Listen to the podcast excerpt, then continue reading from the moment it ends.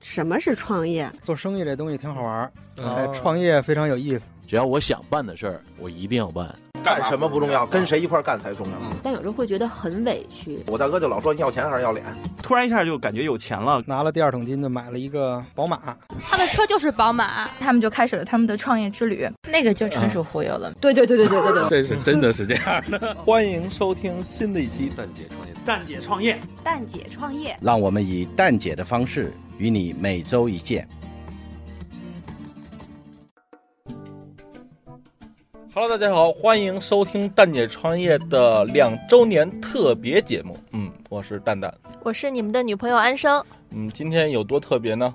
因为今天这期节目呢，是我们以漫画剧的形式呢，来呈现蛋姐自己的创业过程。对，然后我们请了十一位好朋友，应该请了是九位见证蛋姐发展的和我和大海。那我来介绍一下，呃，演讲的嘉宾，他们是蛋姐创业联合创始人大海，巴比特咖啡创始人小欧欧，京城破烂王马百万，创业大街负责人李宁一，江小白的小白哥叶明，蛋姐的小伙伴孤雾，TCL 首席战略官尉迟道坤，AC 加速器创始人徐勇，蛋姐的双胞胎姐妹花青青娇娇，创客总部创始合伙人李建军。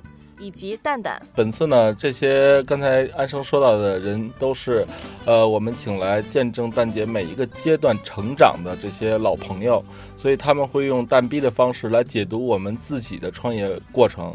呃，这个两周年特别节目，待会儿播的一些录音呢，也是六月十八号当天在延吉佑的二层，呃，有两百人的注视下，我们的一个现场活动。嗯，所以大家可能听音频的感觉是稍微有点嘈杂。嗯，但是我相信你听完了之后，应该能够更了解蛋姐这两年到底做了什么，还有什么你不知道那些鲜为人知的故事。嗯，那接下来就请大家欣赏蛋姐创业为大家特别准备的。破壳而出漫画剧。那么我宣布，蛋姐创业破壳而出漫画剧正式开始。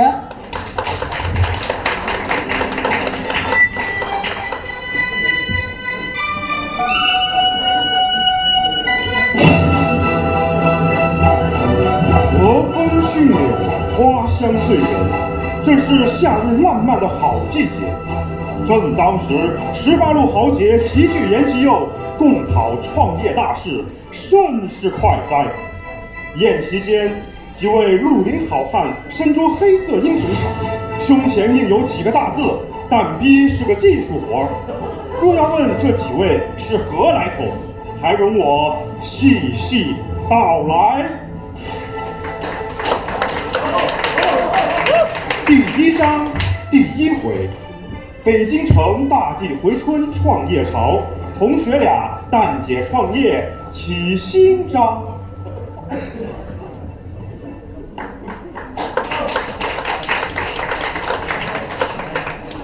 时间是二零一四年的六月，当时有一个高中同学，我们之前七年没有联系了，因为我们俩呢一直相互鄙视。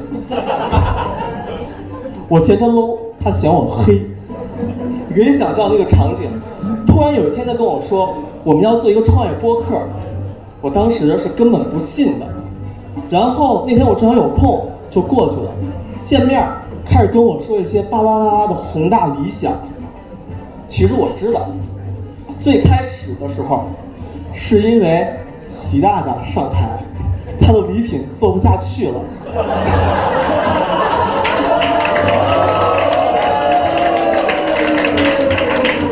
不是什么崇高的理想。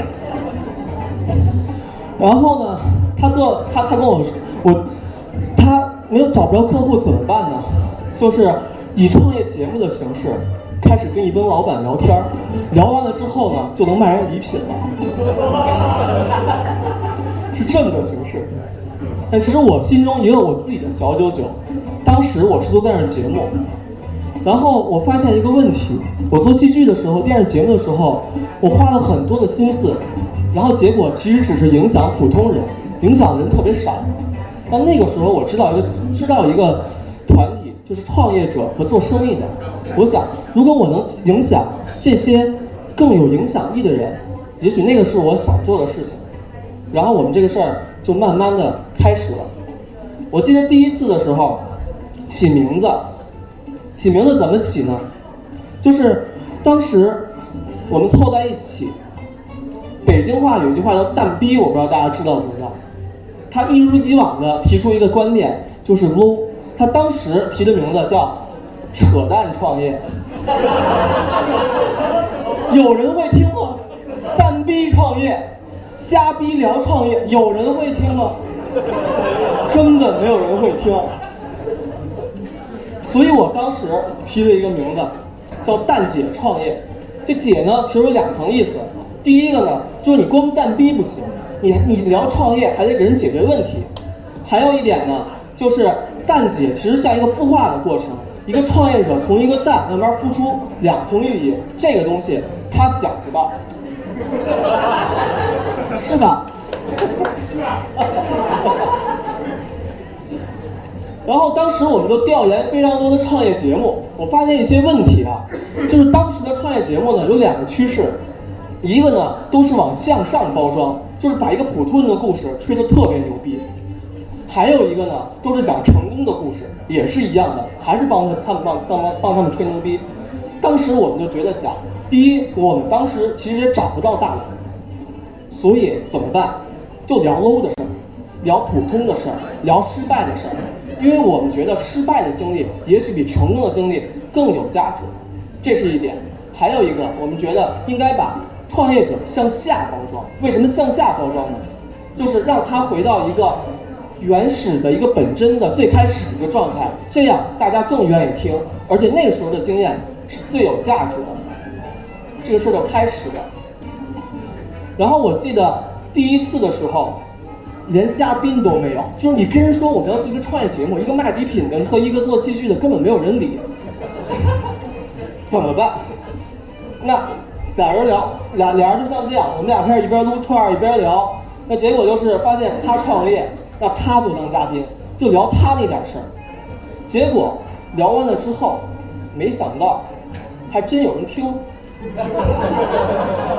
还真有人听。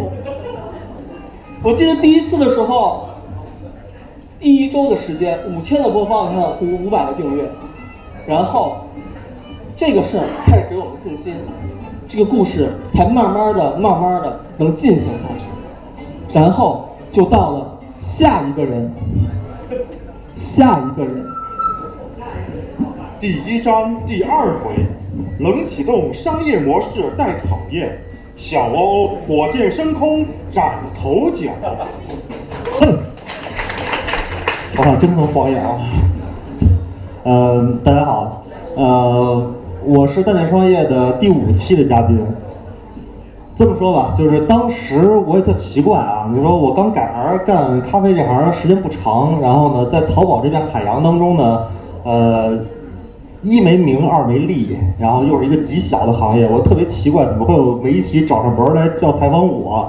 我当时觉得好像，我说这帮人瞎了吧？我想瞎了心了，这不什么 什么人挑不着了，非得找我来录这节目。然后后来去录音场地的时候，发现啊，可能他们也就找我这样的，我录不下去，你知道我们在一个北京京郊的城乡结合部，然后找到一个一个一个录音棚，然后去录这一期节目。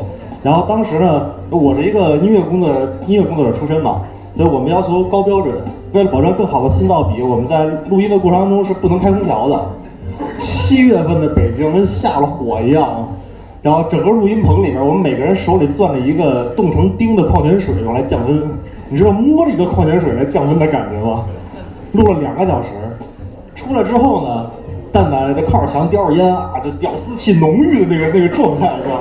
然后就跟我们说说啊，你都不知道我这个各个平台给人装孙子去，然后这边怎么装孙子，然后要一个推荐位，那边怎么装孙子，然后让人给转发推广一下，然后怎么给人发红包，就这点事儿。然后晚上我们在外面乘凉，哥们给我看荔枝，当时还是荔枝的呃播放的多，呃荔枝的那个订阅号说现在八百多了，照这个态势，估计到明天就可以到一千人了。我当时，我当时微博粉丝都快三千了。你说你这个，你这一个音频节目推广别人，然后呢订阅数这一千都不到，是不是有点过分啊？然后，但是呢，当时那个月我记得我们的营收大概是一个月六万块钱左右，然后在播完节目之后的两到三个月，我翻了一番。然后在今天，大概距离播完节目，当时七月份录的节目吧，就不到两年的时间，呃，我现在是当时的十倍左右。而蛋姐创业的当时呢是两个人的一个团队，现在也变成了一个十几人的团队。呃，这是一个特别难能可贵的经历，在整个创业过程当中是这样的，就是这就像两个小孩儿从小光屁股长大，你没衣服穿的时候，我也没衣服穿，大家穿一条裤子往上长，吊环往上长，然后等你大了之后，可能你有一天上市了，但是我看你还是没穿裤子，这是最纯洁的友谊，最纯洁的创意友谊。对对对。然后呢，在后来的这段时间，我们呃参与了大家好多节目的录制，呃，在这些录制过程中，我们遇到比如说小白哥呀，然后比如说严土豪啊，严土豪，我就等着你去拯救我们呢，啊，呃，因为优良生活已经遍布了半个北京城，就是没有覆盖我办公室所在的地方，我为此非常非常的糟心，你知道吗？然后比如说熊猫精酿的潘总啊。潘天浩，你在他的北京桥店，如果运气好的话，可以喝到用我们咖啡酿的咖啡世涛。呃，在创业者，为什么我们其实只见过几面，但是可以这么熟？你知道，如果大家经历相同的话，可以变成一个什么状态呢？就是一个眼神你就懂我怎么样。你眼泪汪汪的时候，我都知道你心里到底在想着什么。我们的泪点，然后我们的笑点，我们的 G 点几乎都是一致的，所以这是最容易谈到一起的一群人。然后蛋姐创业，其实从最开始我们一起跟的时候，发现他在没有价格的时候，到现在也没有价格，就是没有人为他们付钱，在没有价格的情况之下，创造了大量的价值，这些都是他们的价值，创造了大量的价值。我们坚信呢，是金子总会闪光的，是金子总会出头的。作为一个嘉宾，我非常非常盼望我的从小一块长大的兄弟企业两周岁快乐，而且未来会越来越好。第一章第三回，危险期要钱要脸两难全，马百万雪中送炭见真心。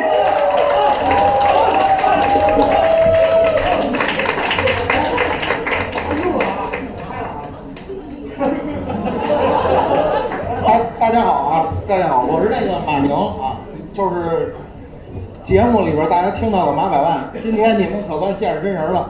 看直播的小伙伴扣一个扣个六，扣个六啊！然后那个有什么说什么。刚才这个做咖啡的那个说跟大姐挺熟啊，我其实跟他们也是不解之缘。但是你为什么活得这么好，我就死了呢？对吧？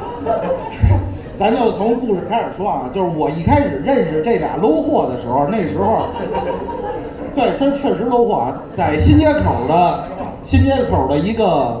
一个居民楼里边，六层楼连停车的地儿都没有，啊，在那块儿一个小屋，挺温馨的。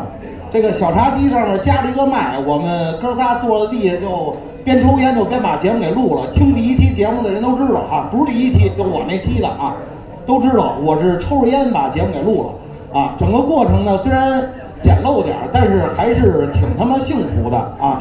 对。这个当时这俩楼货又当爹又当妈，谁是爹谁是妈，你们自己琢磨。对，什么这个录音、剪辑，包括这个这个什么采访，全是他们俩人干啊。包括端茶倒水和啊，这卖不太好。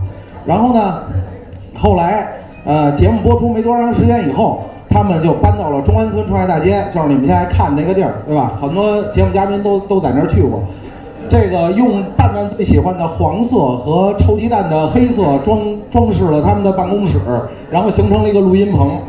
呃，再后来呢，我跟也比较有幸啊，和他们这个俩人一块儿在这个三 W 咖啡和这研究就就这个这块舞台上跟他们一块儿做过分享。一来二去呢，我们就成了不错的朋友。那个时候他们是比较艰苦。但是那个时候我比较社会啊，比较开个。那时候第一期节目的时候，大家都知道我那时候还他妈做金融呢，没收废品，啊。对对对，然后，对那个时候其实呃，负责任的讲，蛋姐的每一次节目和每一个线下活动其实都在赔钱。我一直在跟蛋蛋说，我说你啊，琢磨琢磨你的商业模式，然后找找什么挣钱的招儿。创业这事儿不是做慈善，该怎么说怎么说，对得起梦想很重要，但是你也得得对得起自己和兄弟，对吧？然后蛋蛋那时候就老给我打电话说老马，呃，怎么他这个语气还很难学啊？老马啊，想起一个牛逼的商业模式，然后，对，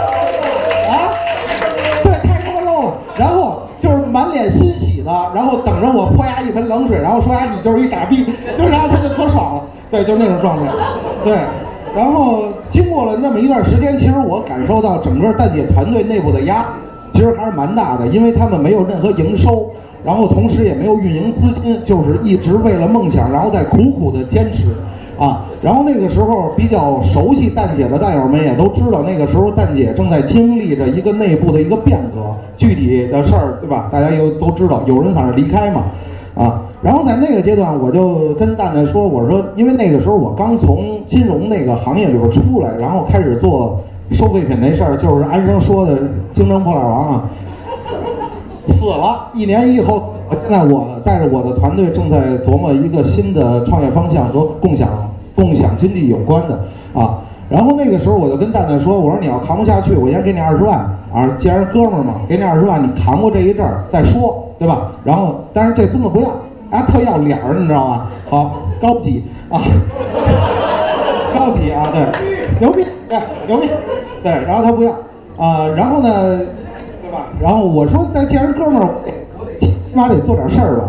那时候他们团队内部其实还是挺傻逼的。那个蛋蛋和蛋蛋那阵儿有一阵儿啊，蛋蛋和大海他们俩之间的沟通啊，包括整个团队内部的这种这种团结协作，其实都都还很差。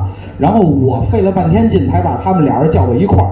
哎，那时候俩人真的操，互相之间都很少说话，好不容易还给我个面子，是吧？在我那新的办公室啊，当然又是一个很 low 逼的一个地方，然后大家一块儿继续坐在地上。然后抽着烟，喝着茶，我们仨人开始对着骂街，然后扯淡，然后包括撕逼啊，聊商业模式，然后谈到兄弟感情，从中午一直聊到黑夜啊。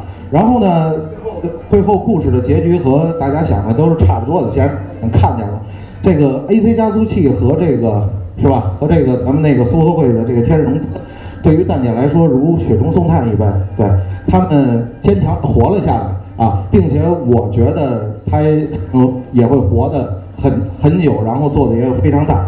嗯，作为兄弟来说呢，我还是希望就是说，呃，蛋姐这哥几个永远记着这个话：创业不易，然后且行且珍惜啊！哎，谢谢。第一章第四回，踏征程，贵人相助，巧搭线，来大街，锲而不舍，再冒险。好，各位好朋友们，大家早上好！啊，时间不对啊，我为什么说早上好啊？我想想啊，我自我介绍一下，我是这条街的首席服务员，服务于所有的创业者，还是比较屌丝的。啊，为什么说早上好？我第一次见到这个这个胖大海的时候呢，是在一个这个大街刚刚开街两个月之后吧，大概在九月份的时候，我那天哎来了一哥们儿，戴了一头盔，好像那天好像是开着这个。开着拖拉机来的，还是开着这个这个摩托车来的？啊啊，对对，呃，呃对对，呃，等一帽子一上来，说这个呃，我想租地儿。后来我一看，我说这，我一看我就觉得，我说你想租哪的地儿？他说这个我想租个办公室。后来我就说，哎，了解他的项目，他说蛋姐创业。我说蛋姐还是蛋蛋？后来他说是蛋姐，我说是解蛋还是？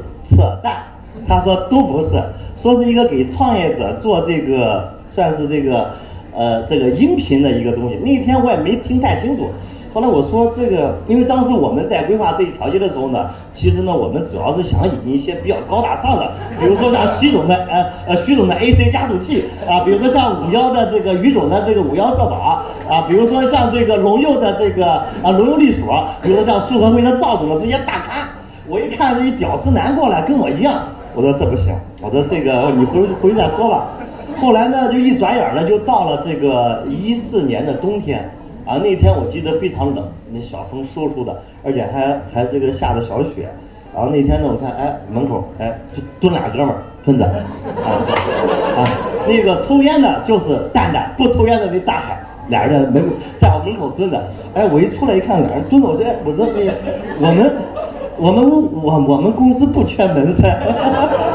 我说啥情况？哎呀，说说那个说啊说一哥说我们实在是想要个地儿，您得考虑考虑给我们整个地儿吧。我当时我说我这样吧，我说那个你们先回去啊，那那天要加班，我说我加完班咱们再说，明天再说吧。后来呢，我吃完饭回来之后呢，俩哥们儿依然在蹲着，一个抽烟。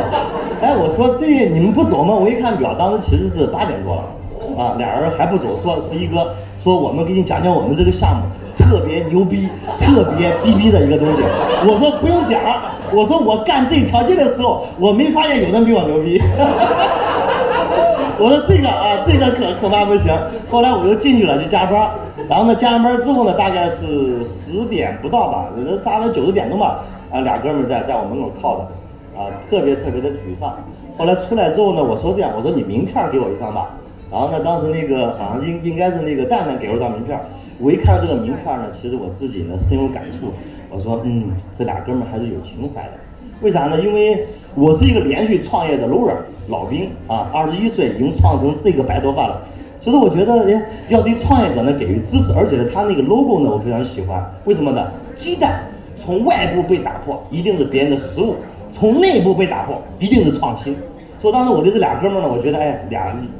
虽然长得磕碜点但是情怀还是有的啊，情怀还是有的。后来呢，我们在规划那个那个那个创业会客厅的时候，当时呢，我本来呢是想给大海一个窗口，我想呢，他跟蛋蛋俩人一个的一一个的一个窗口，每天拿着麦，哎，跟大家去扯淡。后来我一想呢，这个不行了，天天扯淡，估计这条街没人了。后来我想着，哎，再跟他们去找一个地儿。当时我在规划那个创业会客厅的时候呢，当时我给他的功能呢，是一层啊，是综合服务区。二层、三层呢是投资人和投资机构，啊，所以当时呢，这个遇到了这个蛋蛋和大海之后呢，我决定了把我们把我们那栋楼的功能全面调整，啊，三层，我们当时呢，我没想过要引进创业的服务机构，我只想引进投资机构。后来呢，我跟我们这个董事长跟我们总经理三个人一合计呢，我说这样，我们把三层给到创业服务机构。啊，应该来讲呢，蛋蛋呢是我这栋楼的第一个给我签合同的人，同时呢也给了我很多这样的支持和帮助。这两年来呢，其实我是见证了蛋蛋从两个人到三个人，再到两个人，从两个人。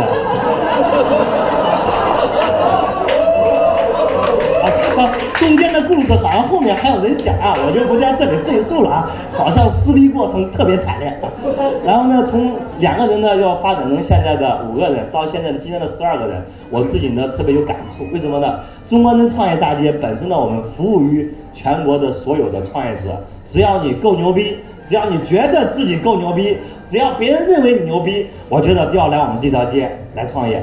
最后呢，我打打我们我们自己的广告吧啊！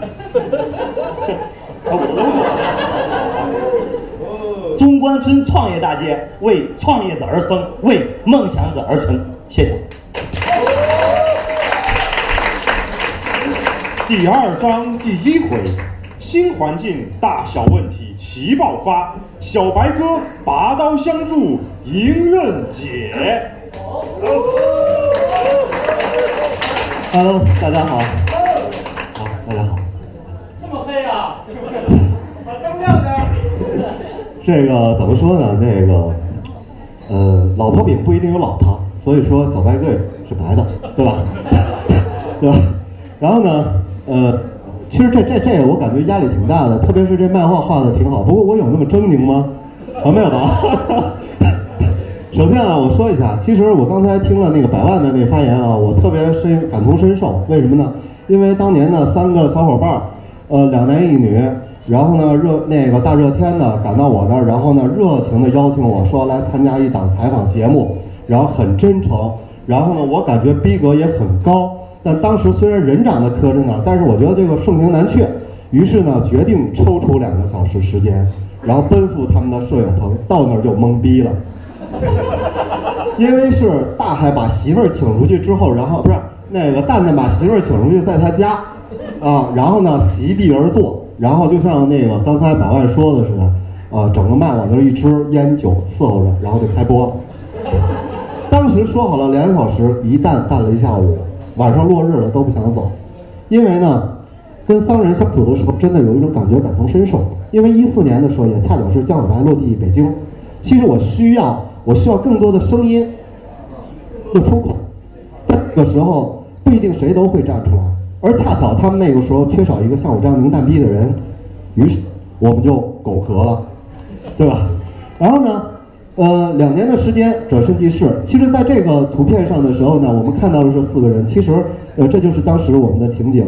包括后期啊，他们有一些问题的时候，他们会来找我说是他们，他们说，呃，齐爆发小白哥拔刀相助迎刃解。其实好多的时候还是要靠他们自己的坚持，啊，特别是呃，像刚才说的，有人离去啊，我想聪明人都会走，因为跟着两个傻蛋啊，脑有包，为什么？没有盈利模式。还想让有人来投，然后呢，就为了两个字，所谓的梦想啊，傻傻的坚持，坚持了一个都快离婚了。然后那个既然是一块长大的哥们儿，不赶紧劝回去，还一个劲儿劝上吧，对吧？所以他们走到了今天。我说聪明人走了，为什么聪明人走了呢？因为呢，那个，嗯，当然了，呃，大家都有自己的追求。那些呢，不能够认同梦想的人，他们想找到更好的机会。但是今天我发现又多了十几个傻子，为什么叫他们傻子？因为他们相信他们两个人可以创造梦想，啊，那个时候我记得他们来我办公室，他们三个人来我办公室的时候呢，然后约的我，我准点到了，然后他们最最为可恨的是蛋蛋，他最后呢迟到了大约一个多小时，然后脸都没洗，然后到我这进门第一件事，哥有烟吗？给我一根，然后说我先去个卫生间啊，我拉肚子，对，在我的办公室。啊，对，今天就一块儿的这个吐槽出来了啊，吐吐槽出来了啊。但是呢，呃，我刚才说了，现在又多了十几个傻子啊。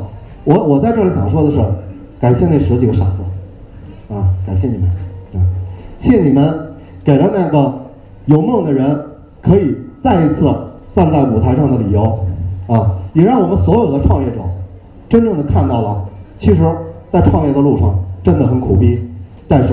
要敢于坚持，然后在这里要特别感谢，特别是刚才徐总啊，咱们俩第第一次见，但是这个有有有有有认识啊，特别感谢徐总以及相关的投资人，特别是您在那个发言上说到的，说呢感觉到两个人很真诚啊，包括刚才创业大街这个呃这个发言也是也是这个意思，就说什么呢？他们的这种真诚打动了太多的人，他们也是一直带着这种真诚在前进，但是他们需要。需要有人关注，需要有资本介入，他们需要发展。那也特别要感谢我们在座的所有人，啊，其实这个这个感谢我说的应该是相互的，因为在某种程度上，其实也是给了我们的 N 多的，在迷茫的时候给了我们 N 多的这种指明方向的这种方法。啊，我其实我是对蛋姐创业是心怀感恩的，啊，我是心怀感恩的。他们那个时候给了我极大的信任。给了我极大的信任，什么事情都都会来找我。我我估计那时候他们去找别人，别人也不搭理他，对吧？但是为什么呢？因为蛋姐创业，有更多的小伙伴知道了小白哥啊，知道了江小白啊，知道了我的品牌啊。那么呢，也有更多的人和我取得了联系，所以说我是心怀感恩啊。那在今后的路上，我希望那些傻子们记得坚持。为了这份不懈的梦想，然后在这里呢，我要给所有给予蛋姐的小伙伴支持的人一并鞠一躬。为什么呢？因为就像刚才欧说的，其实在这条路上，我们就像一起长大的孩子，相互提携，相互陪伴。然后呢，希望在这一路上一直有你。在这里代表蛋姐的兄弟姐妹给大家鞠躬了，谢谢大家。好，谢谢。第二章第二回，有情怀线下活动定加盟，撕逼战花样百出，看在眼。其实我挺不想承认我是那傻子的，但是但是前面说了，那傻子也得当。然后就说是跟了两个逗逼和 low 逼创始人，然后呢，好在遇到了一些靠谱的嘉宾，像小白哥，呃，马百万。呃，小欧这样能够给大家提供优质内容的嘉宾，那促使蛋姐创业呢，会越来越受到了越来越多的人的关注，像我就是其中之一，呃，有所谓的粉丝。那话说就是到二零一四年的九月份那个时候呢，我应该算是从北漂回去到二三线城市了，就是大浪淘沙以后，我就那沙子已经被淘回去了。为什么呢？一方面可能是自己的不努力，或者是，呃，刚要被现实打败，愿意在一个二三二三线城市去过一些安逸的生活，呃，每天等着下班的时间，然后下班以后吃饭、睡觉、打麻将、泡夜店，可能似乎这是一种逃避的方式，好像很轻松，那是因为你是无能的表现啊，但是你又跳不出这个圈子，因为你已经适应了这种生活。那无奈的时候呢，我干嘛呢？开始听一个节目，因为我觉得。我连视频都懒得看了，就是人惰性到一种程度以后，我只能去听听别人告诉我一些怎么做，连连看都懒得看。但是很巧合，就是听到了《蛋姐创业》这个节目，啊，听到听到《蛋姐创业》这个节目呢，就是一开始，我觉得这帮嘉宾呢，是不是就是给你打鸡血呢？每天告诉你怎么样怎么样。但是听了很多家节目以后，你发现其实每个故事、每个嘉宾都有自己的一个。苦逼的事儿，我们有一句话叫做“把你苦逼的经历单逼给你听”，就是你这些创业路上的坑。我突然发现好多人比我还惨，我操，那我怕什么呢？我每天比惨我还怕过你们吗？对吧？我每天我再惨也不至于说是像我们很多嘉宾就已经惨到收不上那瓶子这样，可能很 low 的事儿。但是吧，我每天我有饭吃，我能去去夜店，我能打打麻将。那我比他差什么呀？就琢磨琢磨这事儿吧，其实还是挺靠谱的。就一就这样的一种状态啊，成为一个忠实的一个听友。然后在二零一四年啊一五年的一月份的时候，带你创业也是在这个地方要准备，就二月一号那天要举办一个粉丝嘉年华，呃，就是一帮听友过来，跟今天那个气氛差不多。哎，我觉得这是一个机会啊，就是两点，为什么我突然从湖南来到这块儿？就第一点，是因为我对北京还是有情节的，就是你在北京漂了一段时间，你漂不下去了，回去了，就是很多人是不服气的。第二点就是，我想通过这个机会，我更深入的、更了解的去接触到蛋姐创业和所有的嘉宾们，我想知道他们的故事到底是不是真的，想来到这地方去跟他们接触一下，聊一聊他们的故事，只是去在节目里去说还是怎么样？就是跟图片一样，我人生中第一次坐飞机，就给了蛋姐创业。我也觉得挺 low 的，就是为什么坐飞机啊？就是我不想给自己去留一个遗憾，就是我想决定这件事立刻就做到，然后这个选择我不想再给自己去找任何的理由和借口。然后人来了以后，我发现这个现场，当时蛋蛋给我颁了一个最有情怀的奖，叫颁给了我，就是说我大老远来到这儿怎么怎么样，就是其实能使我留下来，并不是因为这件事儿。就是我来到跟嘉宾聊了以后，发现嘉宾告诉所有的事情都是他们自己亲身经历，他们毫无保留。每一个嘉宾我都会去单独跟他们去聊很多，甚至是私下去约。其实，就是他不会把你当一个外人，这点感觉我很触动。所以我觉得这是应该是我，呃，能在此的站到北京去一直奋斗，乃至加入这么一个不不靠谱团队的一个 核心的一个观点，就是，所以我是一个很信情怀的人。大家为了那个梦想，可能是毫不边际的一个东西，但是有些东西的时候，在你冷静下来，你还是觉得是当要去当这个傻子去坚持。但是你当你真正的融入这个团队以后，你会发现话筒转了，他们展现出来的东西，它不是节目里说的，哎，我逗人，我捧人，我高兴，大家去说说。我发现他们每天只做一件事，撕逼。就我当时很崩溃的是，我充满了就是被他们打满了鸡血。我来到这儿，我要奋斗，我要坚持，我要创业，我要去做更好更好的事情。当来了以后，我所有的激情，每天就看着他们撕逼。就我以为是一个个态，第一天是这样。我待了一周以后，我发现这一周什么都不用干，就是从星期一撕到星期六，每天都在撕逼。后来我发现，其实这些所有的动力啊。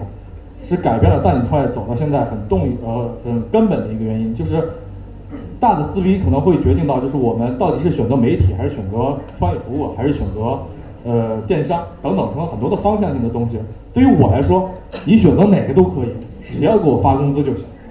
你可是要知道，我在他来到带你创业是八个月没有拿过工资的，就纯粹是为了情怀，八个月不拿工资来到这儿，跟着这俩逗逼，啊，然后就是在人中，其实有很多嘉宾也是就给予了我很多帮助，告诉我应该怎么去，呃，在工作上的问题等等等等等等一切的。但是我觉得，呃，后来我发现我也变了，就是我之前是不参与他们撕逼的，后来我也参与他们撕逼了。就是我不参与撕逼，是因为最开始的时候我不把大姐串当做我跟我有关系的一件事儿，我就是个员工，我干好我的事儿跟我没关系，你发钱就行了，或者罚也没发钱，对吧？所以后来我干着干着，我发现其实大姐创业所有的那么一部分，每一部分都可能有我的一个汗水，或者是有我付出的东西。我觉得这事儿也是我应该去做的事儿。我加入到撕逼了，干嘛呢？就是为了这个团队更好的往前走。我们不断的试错，不断的思域，不断的去磨合，不断的乃至因为一个公众号的一个图片，我们去花费四个小时甚至五个小时去撕逼。你不应该这么放，你不应该那么放。一个说我要面对 C 端用户，然后让粉丝去听到更多的怎么样，我要让粉丝看；一个说我要让企业端，我 B 端看，我他们给了我们支持，我们要让他们都读书。那我呢？我可能是出设呃偏设计出身的，我觉得这个图要好看，就是每个人有每个人的观点。但是初心都是好的，就是为了带你创业能走得更好。所以后来的撕逼，我觉得是成就带你创业走到现在，能很坚定的，就是能发展到我们现在越来越多的人，是一个很就是很重要的一个过程。但是这个撕逼啊，呃，也有不好的状态，就是撕着撕着两个人不欢而散。就是接下来呢，我相信，呃，我就不在这赘述了，会有更精彩的故事内容。嗯，谢谢大家。第二章第三回，道不同不相为谋显分手，归初心有得有失再相知。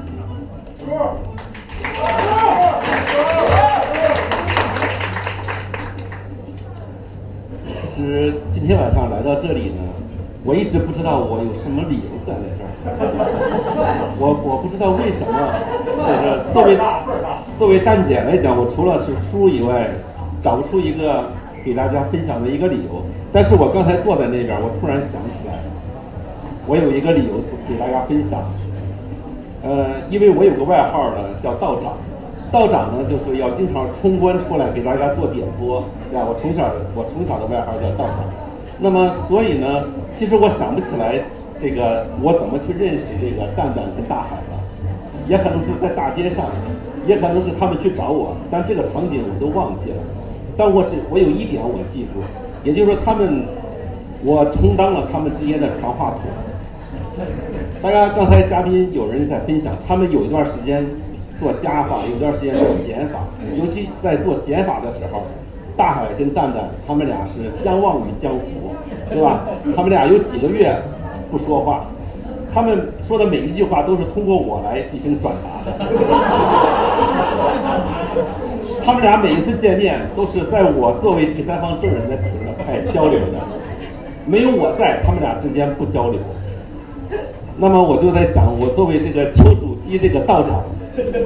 我就想到我两个好兄弟，一个呢叫东，一个叫西邪，呃，这个西毒欧阳锋，一个叫东邪黄药师。我觉得他俩跟我这俩好朋友太像了。这个欧阳锋呢，大家知道，这个毒舌对吧，特像蛋蛋。那么黄老邪黄药师呢，口活比较好，会推销。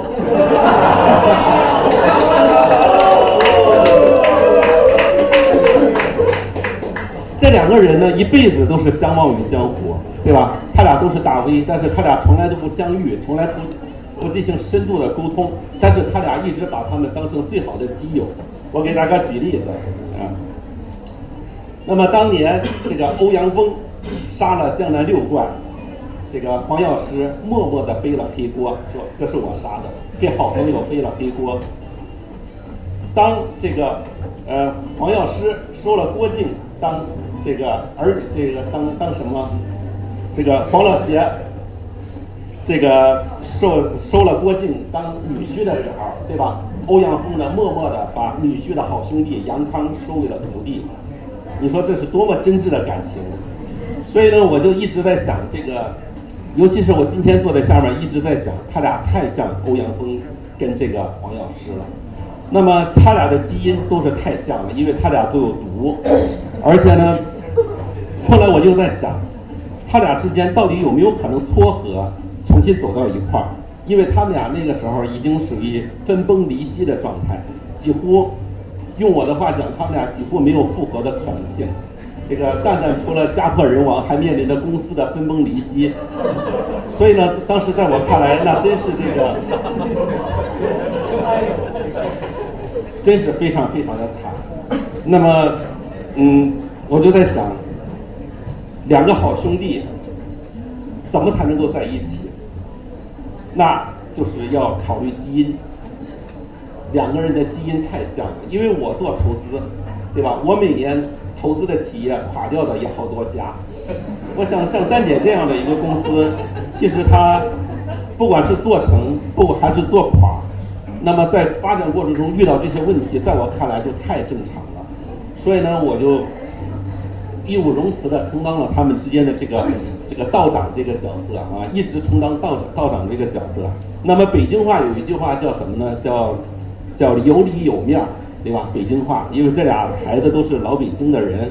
那么我一直在想，他俩有里有面儿，他们为什么之间要撕逼？原因是什么？原因就是空间没有面儿，对吧？俩人都很好面，这别看俩人在电台里面给大家不要脸的瞎扯，但实际上这俩人都是很要面子的两个人，非常非常自尊心非常非常强。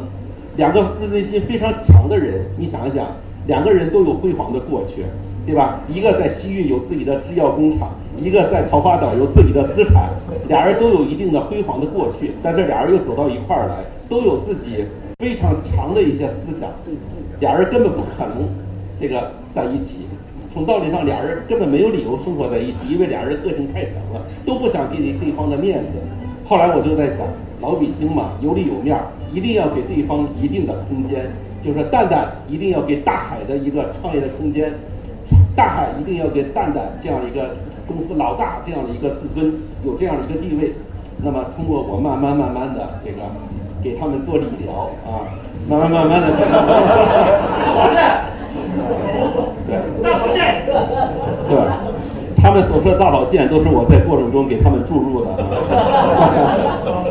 给了他们输入了很多真气。那这样的话，他们俩就是真的找到了无兄弟不创业这样的一个这个道路。那么用我的话讲呢，他们俩虽然相忘于江湖，但是呢他们俩一直是相互牵挂着对方。那么虽然是表面上这个这个面和，这个但面不和，但是他们俩是心和的。他们俩有共同的梦想在一起，所以呢，我给他们也送他们一句话吧，就是小老北京有一句话叫怎么讲呢？叫呃赢就一起防，输就一起扛。我也希望他们在以后的这个创业过程中，无论遇到什么样的这个风霜雪雨，有在座的各位的支持，有那些自带干粮来加盟的，就是能够自己发光的这些小伙伴们支持，蛋姐创业一定会越做越好。谢谢大家。第三章第一回，遇导师重生之路展希望，遭寒冬种子投资解燃眉。今天这个今天我发现有一个特别有意思的事儿哈，不会说相声的创业者不是好的创业者，不会撕逼的合作伙伴不是好的撕逼的不是好的合作伙伴，咱是投资人？我们要改一改前面的文风对吧？我们要输入点正能量，所以接下来我用扯淡的方式来撕逼。这个我们跟蛋姐呢是有缘分的。之前呢，AC 的我们工作的第一个办公室是在蛋姐的对面，啊，后来呢，现在蛋姐也用了我们那个那个那个办公室。我们觉得给 AC 带来好福气的创业大街的那间屋子，也同样会给蛋姐带来更好的福气。认识了，先两位 low 逼的小伙子，先吸引的是我们漂亮的小姑娘。我们联系了几个小女孩都跟我们讲，哎，有一个项目觉得不错，咱们是不是一起来聊聊？我们那时候特别忙，因为我们 AC 有一个 slogan 叫做“我们希望能够投出来独角兽”，我们对面有独角兽吗？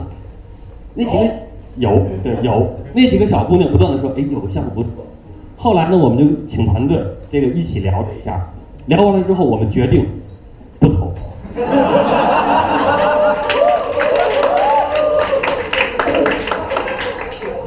当时在蛋蛋身边的不是大海，因为不是两个人，我觉得不是谁优秀和不优秀，我们非常明显的感觉到这两个创始人调性不对，一定不能投。后来，当蛋蛋遇到了大海找我们，哎，我们觉得哎这个事儿好，好像可以投，然后决定领投这个决定是我决定的，因为当时我们合伙人讨论，坦率的说，蛋姐创业在 AC 的第一季投的项目里边，真的不是最优秀的一个项目，甚至是我们中间呢经历了一个比较长的一个过程才决定投的这个项目，甚至那个时候我们内部讨论说，如果有人领投的话，可能我们会更安全。后来说没人领投。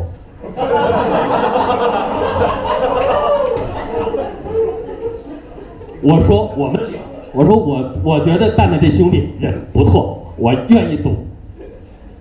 之后的细节都是我们另外一个合伙人跟蛋蛋谈怎么发展、怎么方向、怎么签协议，都谈完了。后来 AC 有一个 AC 的叫做我们叫做晚餐会，跟蛋蛋一起聊项目，我开始很细致的跟他聊怎么怎么样，我一下懵了。蛋蛋聊的跟我所认知的，我觉得特别大的不同。整个的那个 AC 的第一季的晚餐会，多数情况下是我跟蛋蛋撕逼的一个过程。蛋蛋不断的告诉我，我又有一个梦想，我要怎么怎么样，我这个事情一定怎么怎么样。我说兄弟一定不能这样。AC 第一季那么多的合伙人，语重心长的聊的最多的是蛋蛋。后来说 AC 给了蛋蛋什么？我觉得第一就是我们的确我们愿意领投我们注入的资金。第二呢，我们共享了很多高品质的嘉宾，对吧？包括周潇也好，包括这个政委也好，我们有很多这种创业和我们刚才的几位一样，同样优秀的创始人，但是运气还比较好啊。这个创始人我们说了几个嘉宾。另外呢，当时我们很坚定的相信相信一件事儿，即使我们的观点啊，因为我为了说服蛋蛋，我还把我们的非常资深的童伟亮啊，也是我们的合伙人之一。这兄弟投了 COM 三六零，投了大姨妈，投了太空鸟、粉粉日记、张小河，投了一堆特别牛逼的项目，投了五十个项目，目前只失败了一个。我拉着北亮一起来说服蛋蛋，还是说服不了蛋蛋。但是后来我们就坚定了一件事，就是当我们和创始人的观点不一致的时候，我们会跟创始人充分的表达我们的观点，同时我们坚定的告诉创始人，我们支持你，我们支持你。所以我觉得 AC 给了蛋蛋无条件的支持。终于，终于，终于，终于到了这个今年的这个这个春节之后，跟蛋蛋在蛋蛋那个那个那个那个办公室。之前我都是请他来 AC，这次我来了蛋蛋的办公室，我说我到你这儿去看看，啊，这个到他这儿去看看。蛋蛋拿了一个笔记本啊，给我讲了一下故事。我说哥们儿，这个事儿我觉得成了。第一次我们两个从投资之后到这个讨论公司的发展，第一次我们两个达成了共识。啊，之后也很也在之后不太长的时间，包括咱们在座的李建军李总，包括华盖徐总那边，这个成功的投资了蛋姐，而且呢，刚好跟李总跟徐总我们都是很好的朋友。为了促使老大们来投资，我帮蛋蛋一起做了一下背书。我说这兄弟和大海，因为后来跟大海接触几次，我觉得大海和蛋蛋，我们不管他们 low，不管他们怎么撕逼，他们两个调性其实一致的，而且他们我觉得有有一些地方我很我很敬佩，个人很敬佩。在没有工资，在非常艰难的情况下，在被一帮伙伴们被他说他们是傻逼的情况下，他们一直在坚持。而且这个团队是创业大街最勤奋的一个团队，最勤奋的一个团队。基本上我们看一看蛋蛋的朋友圈，晚上十二点、凌晨一点离开这个大街是常有的事儿。我曾经这个做过这个市场调查，因为我也经常晚走，而且我大概是 AC 可能走晚的一个人，来这大街经常看到他们的窗口还在亮着，是最勤奋的一个团队。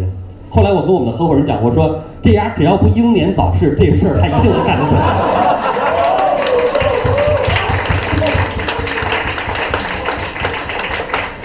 那后来我和我们的投资人徐总、李总来讲，我说我觉得这个团队这个兄弟不错，而且他们的模式也是后来我们梳理之后，我们觉得我们认可的一个模式。当然呢，我觉得两周年是一个欢快的日子，是一个很嗨的日子，但其实可能也是一个新的起点。我们希望的蛋姐不光是今天的蛋姐，我们希望她有更强的影响力，不光在北京、渤海、中关村，可能在中国，甚至在未来的更大的一个范围内有更大的影响力。我们也希望蛋姐在在座这么多好朋友的帮助下，在李总和徐总新的投资人的帮助下，我们蛋姐能够发展的更好。我祝福蛋姐，希望蛋姐和我们在座的各位朋友有一个更美好的未来。多谢大家。第三章第二回，两姐妹暑期兼职助梦想，毕业季积极向上迎明天。一，大家好，大家好，我是娇娇。大家好，我是星星。看着一溜儿大叔欧巴，终于给大家来点爽口的，来点可口的。对。我们，呃，我跟星星现在是长了一对儿越来越不像的双胞胎姐妹花了。没错，对。然后呢，今天来跟大家讲一讲我们两个和蛋姐创业的故事。刚才小白哥也说说。呃，我们是一帮傻子，所以蛋蛋到底是怎么套了我们两个傻子，又是一对儿双胞胎，又是姐姐妹，然后加入到蛋姐创业来的呢？是因为在去年的时候呢，我当时还是蛋姐的一个小粉丝，脑残粉，绝对脑残粉的那种。暑假的时候，我说我想做一件有意思的事儿，然后就说我要去蛋姐创业做志愿者。我觉得这一定是洗脑了，要不然就是进传销组织。因为在去年的时候，蛋姐创业没有钱，然后也没有办法给你开工资，也没有办法管你住。我说这不是进传销组织是什么呢？我当时就觉得我的直觉告诉我，这真的是一件很有价值的事儿。我说一定要去呀，干嘛不去？结果，然后我就怕他受骗嘛，因为我从微博上搜索蛋蛋长得特别猥琐，因为因为看了他的那个头像，就有点不太敢来。我就说我陪你一起一块儿来，被大叔给猥琐了，我还能跟你一起逃跑什么的。然后对，然后我就陪他一块儿来考察了。对，然后当时一推门的时候，他就惊讶了。我觉得这就是一个传销组织嘛，因为丹姐创业那个录音棚其实并不大，当时进去的时候就是两个糙老爷们儿，然后窗帘拉着，对，这在干什么？你们能想象吗？然后当当时我们坐进去以后呢，然后蛋蛋当时说，哎，我把窗帘还是拉开吧，这这画面你在乱想，对，这画面有点不堪，对对对对，然后结果。嗯，结果结果我就跟他一起上了这套贼船，而且还是两个，一就是空手套白狼，一套套两只。本本来我们都说是买一送一，但是我觉得他根本就没有花钱买，好吗？明明就是两个人自投罗网。对，然后再往后之后呢，我们就是呃，暑期就结束了嘛，回学校了。回学校一直对蛋姐创业念念不忘，但是呢，该实习了。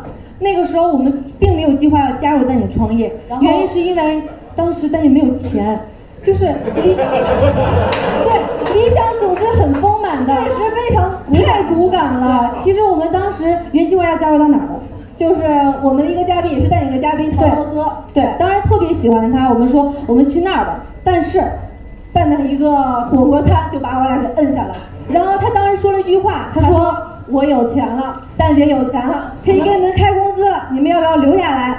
然后当时就是学院的一笔融资，然后让我们有机会能够加入到蛋姐创业来，然后继续我们之前的一些缘分。对，然后就就这样在蛋姐创业又继续开始待了下来。结果呢，大家都以为有融资以后，我们的生活可能会比那两个暑期要呃要可能要轻松一点吧。嗯。但是，举个例子是，举个例子就是，刚才学员也说说我们晚上的时候下班很晚，那个暑期的时候，其实当时。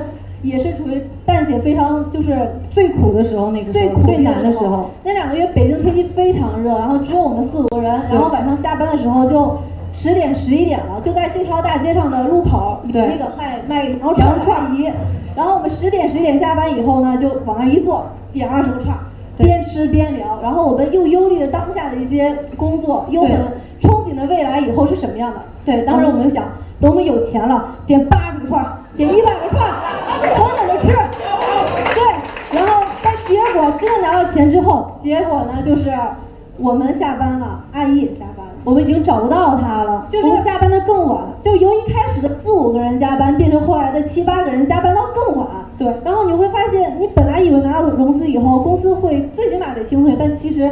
根本就不是这样的。当拿到融资以后，有了更多投资人对我们的信任，有了更多的嘉宾对我们的支持，我们的压力也会越来越大，目标也变得越来越大，对自己的要求，对自己的要求也越来越高。然后我觉得，就这个这件事情，你们可能会觉得蛋蛋是一个无情的资本家，对不对？让我们加班那么晚，就是没有工资的时候加班很晚，有工资还是加那么很晚。但是我却觉得呢，我们两个在这个年龄阶段可以吃这些苦，然后可以接触到这些人、这些优秀的嘉宾和在座的每一位这些好朋友，我觉得是我们两个的幸运，很幸运对，在这里成长非常非常快，包括我今天可以在这里说。在半年之前，我是完全做不到的，我可能没有办法站在这里跟大家说这些话，对所以我今天觉得非常非常非常开心。今天，最后最后一点想说一个就是，嗯，我们也是在后来才发现，原来拿到钱之后，并不是人，并不是走上人生巅峰，也不是创业结束了，对，而是一切才刚刚开始。所以，所以我们也接下来还有很长很长的路要走，也希望大家一直可以陪着我们，谢谢，谢谢大家。第三章第三回，老相识见证成长推资源，新盟友鼎力相助报佳音。好，好呃，这个呃我来了，听了一段，我才发现这个蛋蛋他们好多故事，其实我是不知道的。我要是早点知道的话，我得要考虑一下是不是投他，是吧？合同签了。呃，合同签了，是吧？那个先说点别的，我其实挺挺不太那个这个这个敢来这个创业大街，虽然这个大街上几乎所有的场地都挂着我的照片啊，那个为啥呢？就是因为我每次来参加活动呢，有呃就是去年的时候，今年好多了啊，就总会有这个呃个别创业者就拿几张纸过来跟我说，他说。李老师，我有一个改变世界的项目，你要不要看看？投了我这个项目，那个马云、马化腾那就全都炮灰了。哎，我特别激动啊，我就说，哎，你赶紧给我讲讲是什么项目？哎，他说这不能在这儿讲，在这儿讲别人听到以后就会被别人复制掉。你那个我们换个环境，悄悄来讲。就是我经常会碰到这样的事情啊，就就很很恐惧啊，就有点啊。啊，今现在好多了，我觉得现在的创业者越来越实际了，就是。我我想讲一下我怎么认识蛋蛋啊，就是其实是我们投了一个，就边上坐那个小美女的那个个蜕变盒子的项目，站起来给大家打个招呼啊啊啊啊对对对，然后他有一天他就忽悠我，他说他说李大大那个呃我是一个我是一期我是一我是我是一个那个在某某什么电台排名第一的什么什么创业节目的主播，你要不要来捧个场给我录个节目？我我说好啊好啊，排名第一是吧？然后我就去了，然后就哎当时还好，还不是在你你他前前面讲那些很很猥琐的场所，是在这个就已经到隔壁这个小的集装箱里面去了啊。但是进进门的时候我也很很很惊诧，我一看，这这这是排名第一的节目吗？然后呢录的过程发现这根本就不是王小燕的节目，是这个就就是旁边你们看这个胖胖这小孩的节目啊，然后王小燕只是在里面打个酱油是吧？主播。但是我们聊的挺好啊，就是那那两个小时，我觉得我就对他的节目，对他个人，就就我们都互动的特别好。然后那个这个节目录完之后呢，蛋蛋就这个用饥渴的眼神看着我说，他说，他说李大大，你你你觉得我们这个项目能融资吗？我我我对他就我说我说不能。呃，我 为为啥不能呢？他说为什么为什么？我说那个因为你们不是一个闭环的商业模式。啊，就是你们知道你们就是你们在干，但是你们其实不知道你们在干什么，就是未来是怎么样的你不知道。啊，然后这就是其实当时那个可能还没有去 AC 是吧？我们认识比较早，然后这就过了很长时间了。后来他又拉着我录了一期节目，但是这期节目到现在还没有播啊。为啥？我知道这个，我今天才想起来，这个也是一个问题。后后来呢，他又拉着我和那个就是刚才卖破烂那哥们儿。在北京电视台又呃北京广播电台又录了一期节目，但这个节目现在也没播是吧？奖了，拿来，起来，起来，说一下。得奖了，是得奖了。哟，你还在是吧？哦，好好好，来来站起来给大家打招呼，就是这个美女，就是她每次让我录节目的时候，都会找一个很漂亮的小姑娘来说，你看，李老师，我们要给这个美女录一个节目是吧？然后我就去了，然后结果呢还还这个得奖了是吧？哦，好好，那得奖了就好啊。然后后来就慢慢就了解了，了解，然后她。我觉得后来慢慢这个闭环就形成了，后来去了 AC，我觉得 AC 也是非常棒的一个机构，帮他们打磨这个产品。那么当他呃今年来找我的时候，他说他说呃李总，我我们想好了，我们要线上线下结合，巴拉巴拉，我就不讲故事了，就他讲的商业模式。其实我已经忘记他要做啥了，就是他给我讲完以后呢，我说挺好，我说那个看在我录了你两期的节目的份上，我就投你吧。啊，当然这是这段可以擦掉啊，是是是我们经过这个严谨的判断和缜密的 呃呃缜密的尽调，然后那个做了很多的工作啊，然后把他的 BP 呢，他给开始给我发了一个十二兆的 BP，就我我告诉大家，就不要给投资人发超过三兆的 BP，因为我不会打开看的，你太大也占我手机的内存是吧？手机本来就慢，我说你把它那个。改成三兆，后来改成三兆，他改成三兆我也没看啊，因为我已经了解了，然后我就给我投资经理看，然后后来呢，我我觉得项目不错，但是我觉得我我我觉得我我们应该多一些投资人来投这个项目啊，就帮助他，呃，但是这过程中呢，就有一个小插曲，我就问过一次，我问过蛋蛋，我说你怎么去证明你自己是有一个是一个有进取心的创业者？然后他就很激动啊，他就跟我他就跟我讲，他说我除了这个，我记得原话这样说，他说。我除了我的这个身体没有进取心，就他太胖了，是吧？对，这进取心以外，他说：“你看我这么年轻，头发都白了，啊，这是表明他有进取心，是吧？”啊，他说第二点呢，他说我是这个大街上最后一个，都是最后一个走的人，是吧？刚才也被这个许荣总证明了。他说第三点，我是一个这个第三点是啥来着？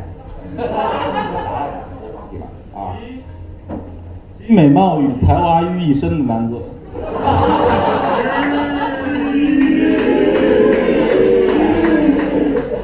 我告诉大家第三点是什么？第三点他说很感动我的，他说我几乎一个月才见我一次，见我儿子一次，啊，就今天这个是吧？啊，他说我一个月才见我儿子一次，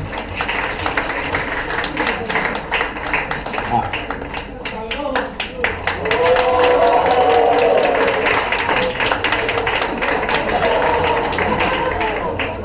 这个一看就不是隔壁老王的，还行啊。这个这个，所以我很感动啊。当时我就后来找了这个华呃华盖的徐总，徐丽徐总也是我们的好朋友。另外一个美女投资人，我认识的美女比较多啊，就是美女投资人。这个，然后那个我可以告诉你，我可以讲讲内幕给你。许丽的这个投委会呢，许丽其实徐总特别愿意投你，但他投委会呢是有分歧的啊，分歧的，呃。后来我为了你的项目，我给你站了台，就是我很少给项目站台。我给徐总的呃这个这个有疑惑的投委会，他都认识这些成员，我给他打个电话啊，我跟他讲了啊，我为什么要投蛋蛋啊？我说我要我要我要投这个项目，我也希望啊你们可以一块来参与这个项目啊，巴拉巴拉的讲了半天啊，很少讲这样的事情是吧？就是就等于说刷脸嘛，人家就觉得我都刷了一个脸，他要说我还是不投。行，没办法混了是吧？后来就后来可能人家就通通过了是吧？后来就是皆大欢喜的事情，就到了今天啊。这个最后呢，就我故事讲完了，其实没啥了。就是我说点祝福的话，就是我不知道这个团队未来会走到哪哪一步啊，或者说像刚才徐总说的，呃，如果是不是不是英年早逝的话，可能会走得比较长远一些啊。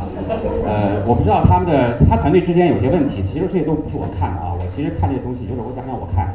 就是我觉得对于一个年轻人啊，一个青年，如果他有梦想啊，他有梦想，而且他又能在那个小黑屋里坚持那么长时间，我今天才知道你已经两年了啊，我原来真不知道你干了两年了是吧？这都不知道这个这个这个这个我不是一个合格的投资人啊，不像徐总他不做了很多尽调，对，我不是一个合格的，呃，对对对对对对啊，但是我觉得就是从他们的脸上其实能看出来，就是他们。对他们做这个事情的执着和他们对未来、对梦想的执着，我觉得这一点就够了。我觉得对我来讲，我我们每年也是大概投三十四十个项目，我觉得能够去支持年轻人，然后去实现自己的梦想，也是我们最大的欣慰。好，谢谢大家。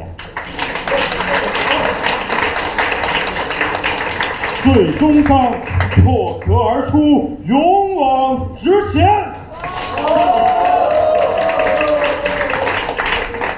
呃，谢谢各位，谢谢。首先，谢谢各位能够今天来，大老远来就不容易，因为谁在周末都有个事儿。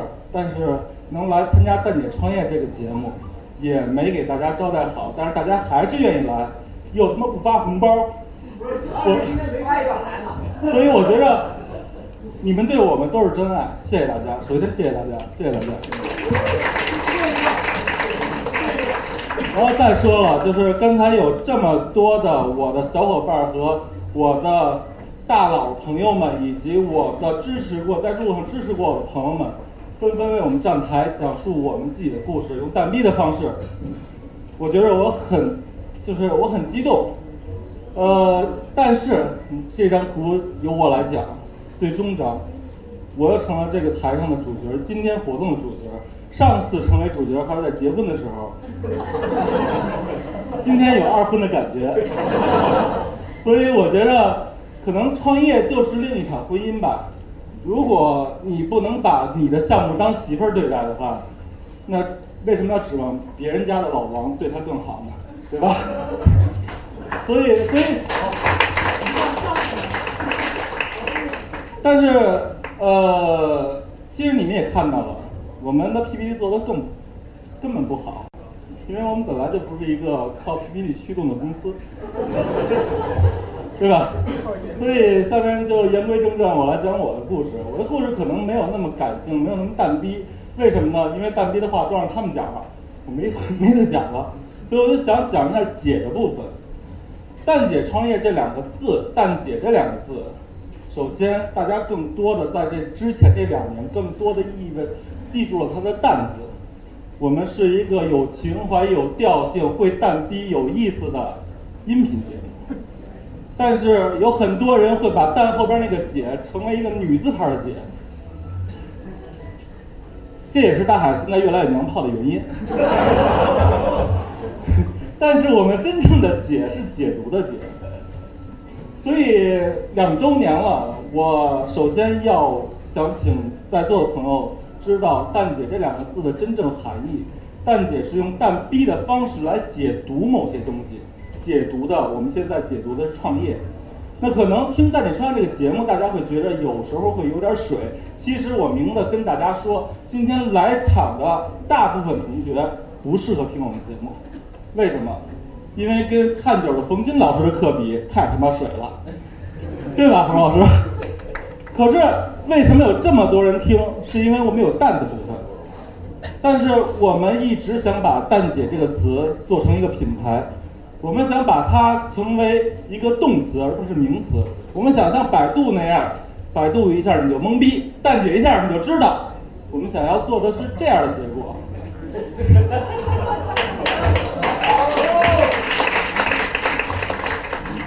以我今天想重点讲一下，我们不光只是蛋逼，我们还要有解读。插个小插曲，为什么历次活动都是我在中间，而这次恰恰把大海老师的照片放在中间？首先，刚才我这个安生鸣谢的赞助商其实还少一个，三段姐，这家是一个很有名的摄影机构。我为什么要在这块这个环节来感谢他们呢？因为他是唯一能把大海老师拍成人形的。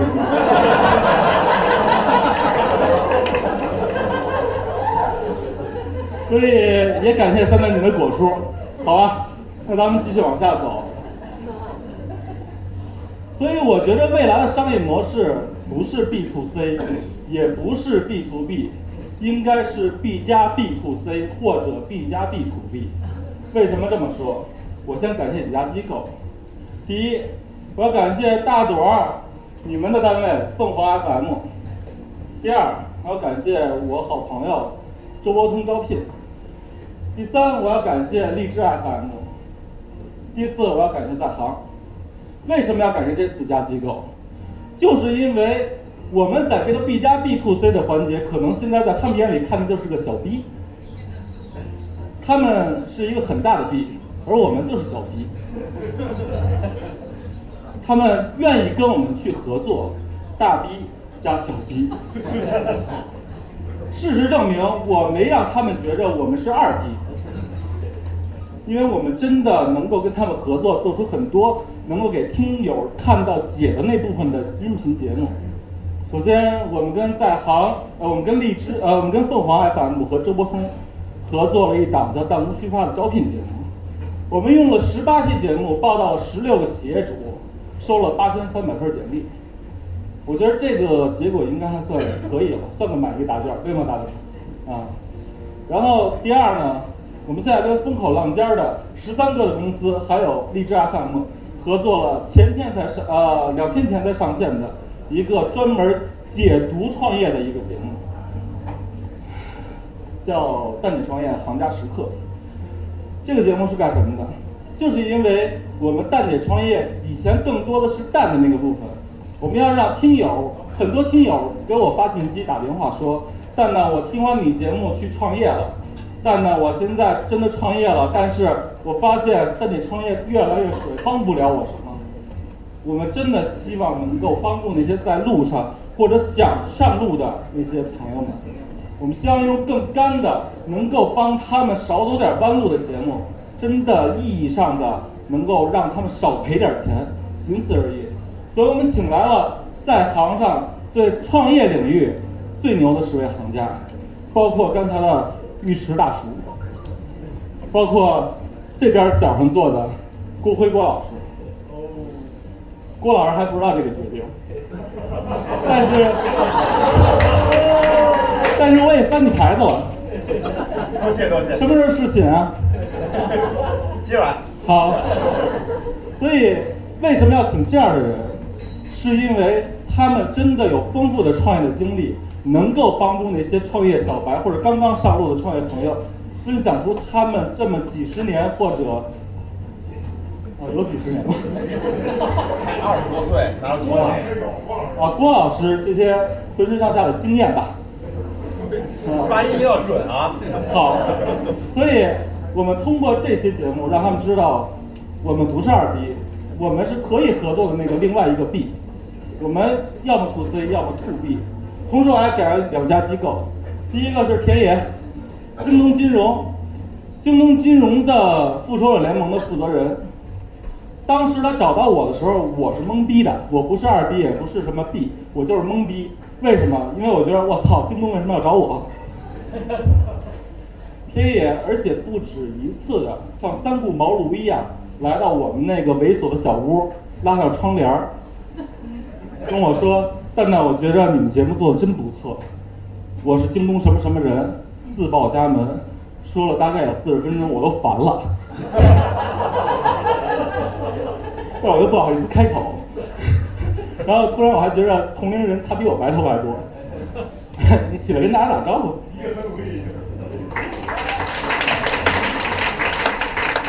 所以，像这样的大 B，能够看得上我们这种小 B，B 加 B，我们一起去 to C 或者 to B。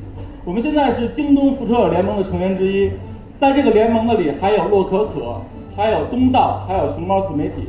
我们很荣幸，我们为那些想上京东众筹的这些 B 端用户提供众筹前的营销服务。所以我觉得，如就是。像京东能够看上我们，我们要格外珍惜，所以我们绝对不会做那些三天打鱼两天晒网，让别人让看得起我们的人看不起我们的事儿。再要感谢创业大街，首先要没有一哥，可能我们还是一个在我们家盘着手录的那个状态，对吧？或者找一个更猥琐的地方。然后我们现在如果要真的没有一个，也许我们拍直播倒火了，因为我们地方猥琐呀，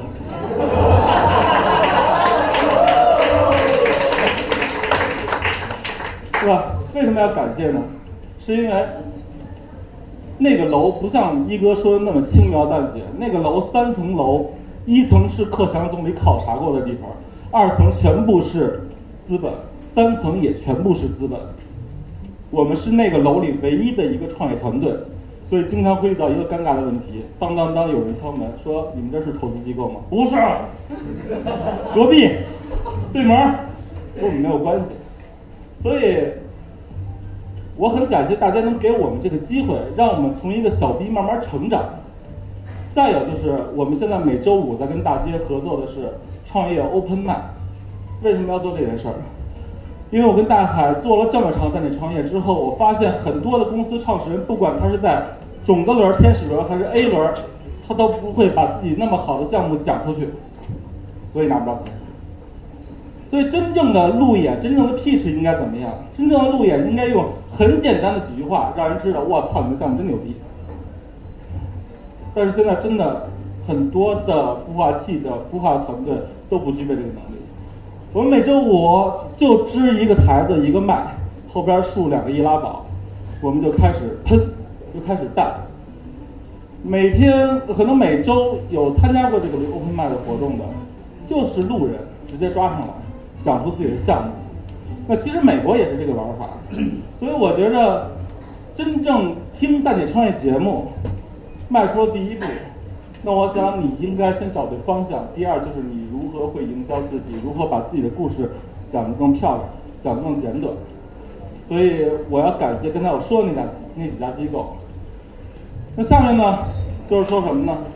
就是说我今天请来的这些朋友，有很多的都是所谓的大 B，比如说喜马拉雅副总裁海波老师在哪里？啊，刚才海波老师在那边。喜马拉雅副总裁李海波，优听 FM 的 COO 来徐总。然后像凤凰 FM 的负责人大朵，像刚融完 B 轮的于老板，五幺社保，是吧？哪个在我们眼里都是庞然大物，我们都是附着在他们平台上的一个点。但是我希望这些所谓的大平台能够给我们这些小 B。更多的生存空间，能给我们这些人更多的机会。只有这样，才能够有更多的蛋姐创业在今后出来，对吧？所以我觉着，当蛋姐创业，假使说真的以后走得更远，B 轮或者 IPO，我说这话有点虚，但是真到那个体量的时候，我们也不会对那些刚刚起步的人一脸冷漠。所以我希，我觉着今天到这个场上的人都是跟蛋姐保持同样调性的蛋姐的老朋友和新朋友，所以我觉着咱们应该给那些有理想、有抱负的人更多的机会，而不是一脸冷漠，让咱们的友谊的小船永不翻。谢谢大家。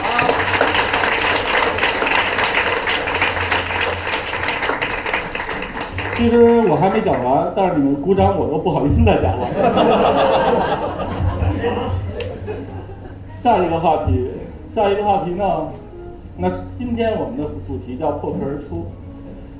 呃，我们的设计有点 low 啊，就刚才上来讲那个鼓舞，为什么破壳出来还是一个蛋？就是这个是我很匪夷所思的一件事。就是你能不能画一个裸体的东西出来吗？然后。好，继续往下，就是我们要发布我们的新的东西。以前像开篇我说的，在带你创业，在大家之前的印象中，可能就是一个音频播客。即使我做到了第一，那又能怎样，对吧？我们有了更多的音频节目，也是一个音频播客。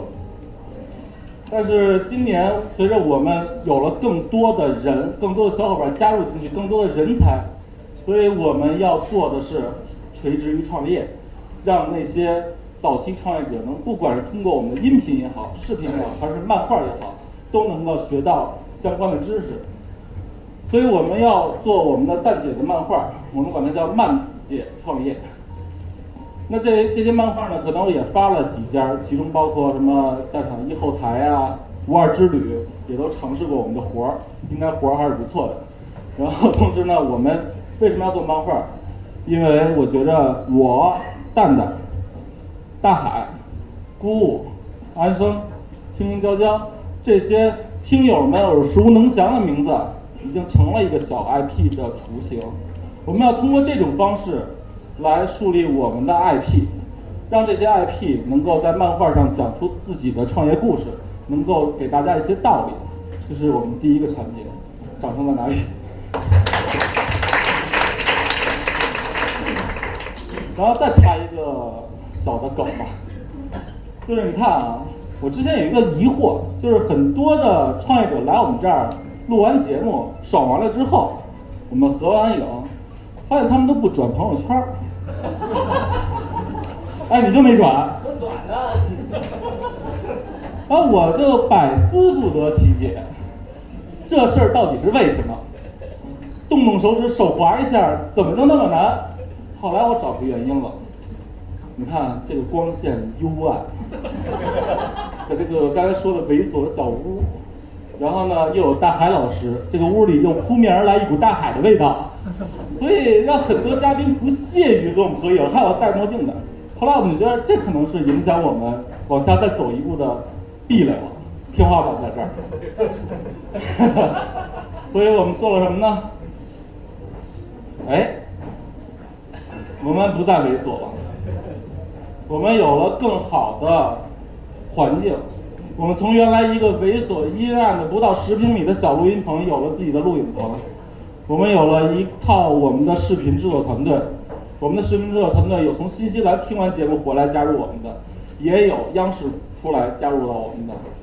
那现在我最骄傲的是什么？最骄傲的是我们现在的团队，每一个人都是蛋姐创业听友。我觉得真的应该为这句话而鼓一下掌。为什么呢？是因为，是因为我觉得我们可能给不了他们像其他互联网公司那么高的待遇。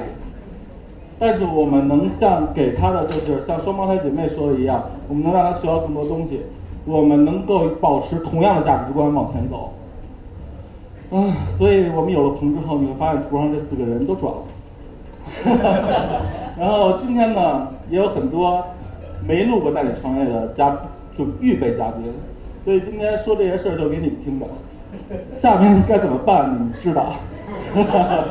然后这是我们第二个产品，可能以后我们是一个从音频自媒体变成一个全媒体的一个创业服务机构，呃，也请大家能够继续信任我们，支持我们。所以我们未来要做的是什么？这话可能说的有点假大空，但是其实我们最开始的初心，大家听第一期节目的时候，我就已经说过这件事儿。当做第一期节目的时候，我并没有现在没有想到能有今天。在做第一期节目的时候，我也没想到我两年后应该是一个什么样子，但是，我依然坚定的认为我跟第一期那会儿没有变，我们就是想让更多想创业的人迈出第一步，让更多迈出第一步的人少走点儿弯路，让更多的像台下一样优质的创业者能成为那些人的榜样。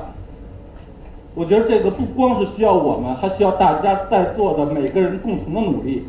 因为我们愿意踩你们，你们没有分享精神也是没用的，对吧？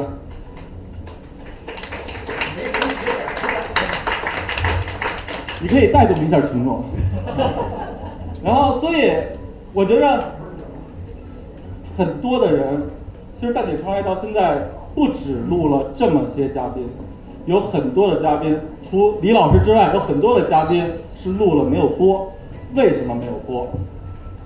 是因为有的人三句话就聊回自己的项目有多牛逼，问他什么都能转回我的项目。也有的人，他愿意把光鲜亮丽、吹牛逼、装逼那一段展示给更多的人。这不是我们蛋姐想要的，我们蛋姐想要的是你真正经历过了，你吃过那些屎，你得让人知道有多臭，有多难。这是我们要告诉大家的东西。所以我觉得现在蛋姐创业已经播出去的这些嘉宾，都是符合我们要求的，也是符合听友标准的。听友曾经给我们说了一句话，叫“装逼的自己知道，牛逼的听众知道”。我觉得我们一直保持的是这一个观点，就是我们要让牛逼的人真正牛逼，我们要让装逼的人自惭形秽。我觉得创业媒体其实挺难做的，但是我们一定会保持我们的初心，我们会坚持做我们那些看似有理想的事儿，但是同时作为一家有商业利益在里边的一个公司，不可能永远不想商业模式。所以我觉得，首先我还是想翻回第一个头，就是。希望那些在座的每一个都能有开放的心态，来跟更多像我们这种有理想、有抱负，但是没有更好商业模式或者怎样的这些创业者来合作，建立更多的商业价值，建立更多的商业模式。同时呢，也希望爱我们的听友更爱我们。谢谢大家。然后最后安利一个小东西，这个东西我们现在还没有定价，也开没开始卖，就是大家人手一本的这个《创业者本色》，因为我们听说优质创业者与《创业者本色》更配。好，好。我相信听到这里的小伙伴应该更全面的了解了蛋姐创业这两年到底经历了什么。可能你听到的是更多的欢乐，但是欢乐背后呢，也有我们的一些辛酸血泪史、吃屎的过程吧。对对对，对吧？呃，如果你听完呃音频以后觉得不过瘾的话，也可以收看我们的花椒直播的回放。我们的花椒直播号是三六幺四四四四八。对，然后或者是直接搜索“蛋姐创业”。听说呢，这个带着画面。再回来看一遍这个故事，会更有感觉。那好吧，那今天的节目就到这儿吧。好，希望大家继续支持蛋姐创业，也支持蛋姐创业的新产品和新作品。那蛋姐创业，下期再蛋。